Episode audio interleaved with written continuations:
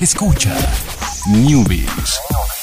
Ciencias, tecnología, videojuegos y las mejores recomendaciones para tus dispositivos. Newbies y Online.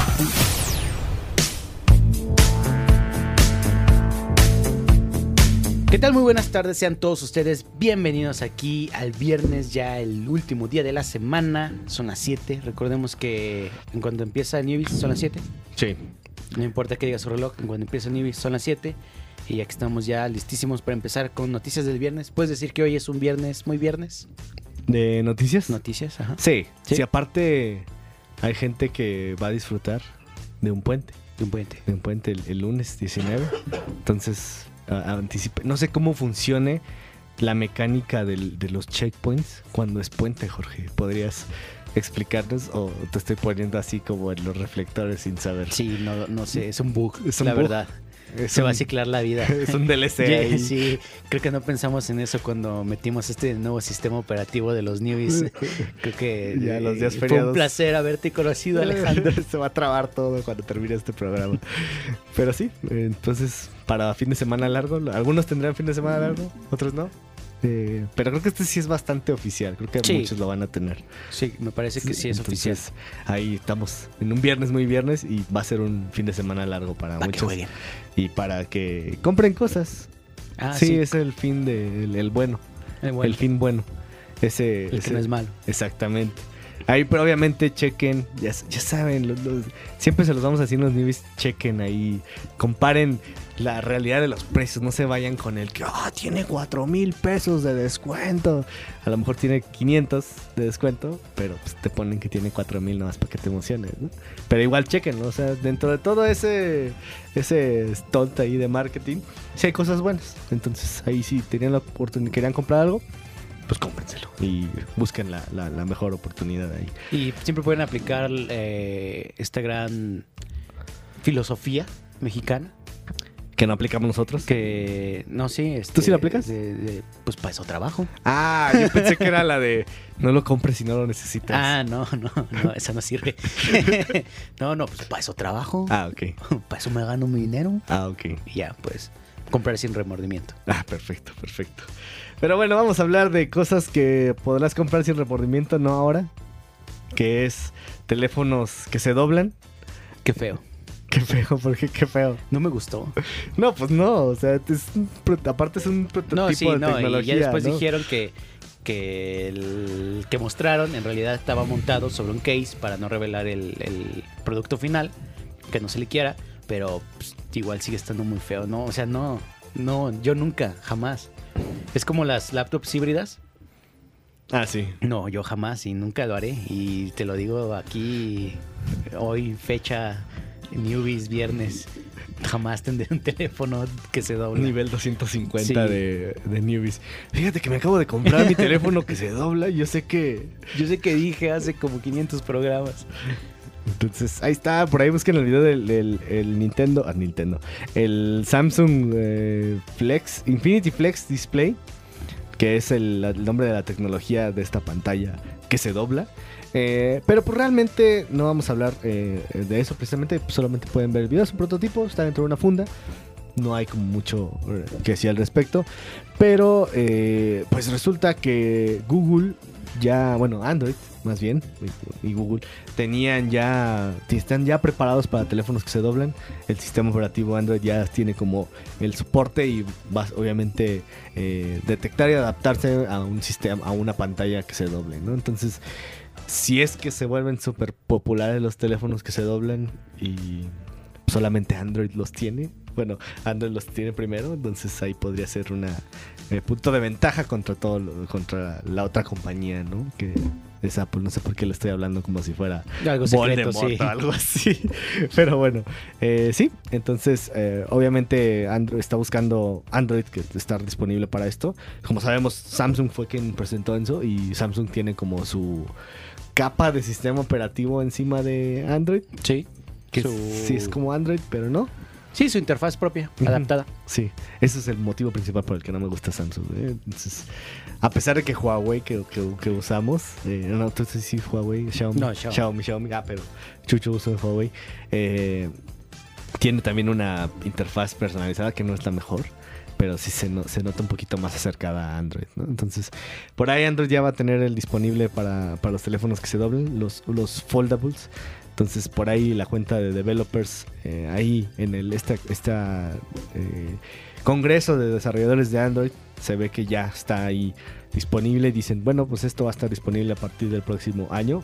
Eso quiere decir que esperen el próximo año no solamente el de Samsung, sino yo creo que Más. otros teléfonos con esta tendencia. ¿no? Qué horror para los desarrolladores, ¿no? Si de por sí trabajar con N cantidad de pantallas diferentes. No, pero yo creo que esto va a ser como cambiar entre modo eh, vertical y horizontal. No creo. Sí, sí, la proporción se ve. Yo creo que muchas cosas van a crashear. Sí, van Sí. a cambiar peor. Bueno, esperemos que no, pero ojalá, ojalá. y Ya, ya veremos qué pasa. Pobres desarrolladores, entonces. Va a ser un dolor de cabeza para ellos. A ver, este, ¿cuál? ¿Modo vertical, modo horizontal, modo doblado, modo Vertical, desdoblado? doblado, ajá, no. Ah, sí, porque va a, ser- va a haber vertical doblado. Vertical doblado, y vertical vertical desdoblado. desdoblado. Ah, sí, cierto. Híjole. No, sí va a estar feo entonces. Pobres desarrolladores, efectivamente. Vámonos a la siguiente noticia. Eh, por ahí hay una... En cuestiones de dinero que se pueden gastar en cosas... eh, pues no, no le quiero decir inútil porque pues bueno, simplemente es una es una un objeto de colección se podría decir Eh, que bueno el más extravagante ahí lo, lo va a comprar Jorge está haciendo cara de que no es un objeto de colección ¿qué es entonces Jorge? ¿Qué Ese lo no que es un objeto de colección. Un objeto de colección es, no sé. ah, la edición especial de Red Dead Sí, Redemption. una edición especial de Red Dead Redemption. eh, no sé, el, el- el sable de luz utilizado en el- la película de Star Wars y que te guardó George Lucas y ahora lo subastó. Este es un artículo personal de una persona. Un artículo personal de una persona.